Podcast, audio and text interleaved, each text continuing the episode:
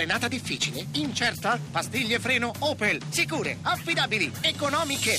Oggi, sostituzione pastiglie originali Opel da 99 euro. Tutto incluso. Opel Service. Zero pensieri, solo vantaggi. Voci del mattino.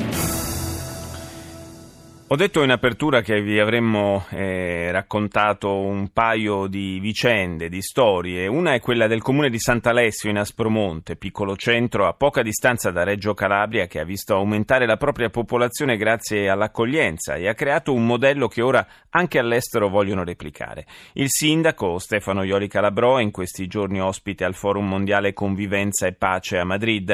Rita Pedizzi ha intervistato Luigi De Filippis, il medico di Sant'Alessio, che è diventato diventato un punto di riferimento a livello nazionale per quanto riguarda il trattamento dei cosiddetti vulnerabili. L'esperienza della Calabria in tema di accoglienza è un'esperienza che ha molti anni e ha già dei precedenti illustri. Noi ci siamo un po' inseriti in questa tradizione alcuni anni fa, cercando di far incrociare una domanda del territorio che era quella appunto del ripopolamento e di avviare delle attività che permettessero ai giovani rimasti di svolgere una qualunque professione e dall'altro canto con l'esigenza di dare una pronta accoglienza a tutti quei rifugiati che sbarcano in gran numero sulle nostre coste, su quelle siciliane che dovrebbero essere distribuiti su tutto il territorio. Quindi fondamentalmente l'incontro di una domanda e di un'offerta. Quindi un paese svuotato dall'emigrazione che è tornato a popolarsi grazie ai migranti? Sembra paradossale ma non lo è ed è un po' una ricetta che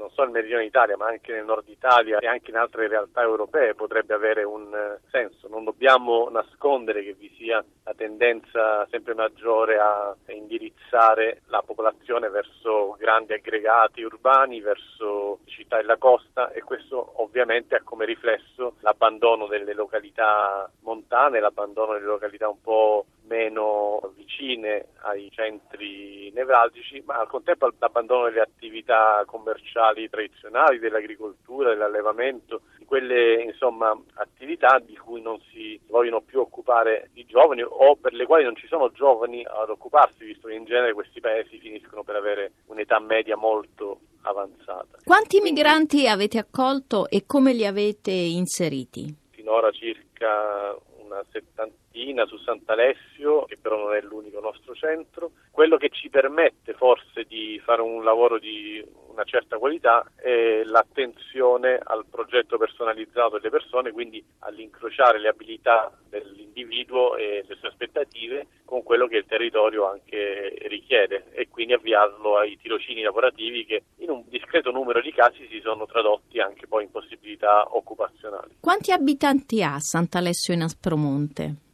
340 abitanti e una parte di questi stanno lavorando nei nostri progetti, quindi non è solo un'occupazione rivolta al migrante, ma è anche una ricaduta occupazionale per eh, il territorio. Noi facciamo parte del cosiddetto sistema SPRAR, che è il sistema della seconda accoglienza. I migranti, una volta che giungono nel nostro centro, vengono avviati a tutte quelle attività che ne consentono il recupero dell'autonomia. Per far questo si ha in media un tempo di sei mesi, un anno, durante il quale vengono effettuati corsi di lingua, di formazione professionale, attività sociali, eccetera, per cui vi è un periodo di permanenza che è considerato quello sufficiente a renderli nuovamente autonomi. Non rimangono in carico ai progetti, ma noi fondamentalmente abbiamo il compito di formare dei buoni cittadini e di reinserirli nel sistema. Ovviamente non siamo in grado di garantire al 100% dei nostri rifugiati un'occupazione, ma l'attenzione a creare un percorso che sia coerente con i bisogni del territorio è quella che ci dà le maggiori garanzie di riuscita di un'assunzione successivamente al tirocinio. E gli abitanti di Sant'Alessio come hanno accolto questo progetto? Beh, l'hanno accolto molto bene perché non è stato qualcosa di imposto, non è stato qualcosa di improvviso e repentino, ma è stato condiviso fin dall'inizio con incontri con la popolazione, con l'amministrazione comunale e quindi vi è stata una partecipazione degli abitanti che hanno compreso anche i vantaggi che ne sarebbero derivati per la comunità.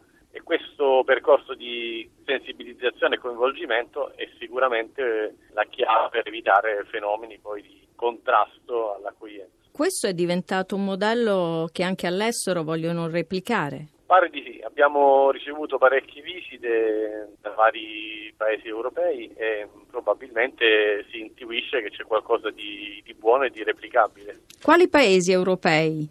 Settimana è venuta una delegazione dalla Spagna, c'è già stata una delegazione portoghese e poi abbiamo avuto anche incontri con la TV francese che ci mostravano un interesse di questo tipo.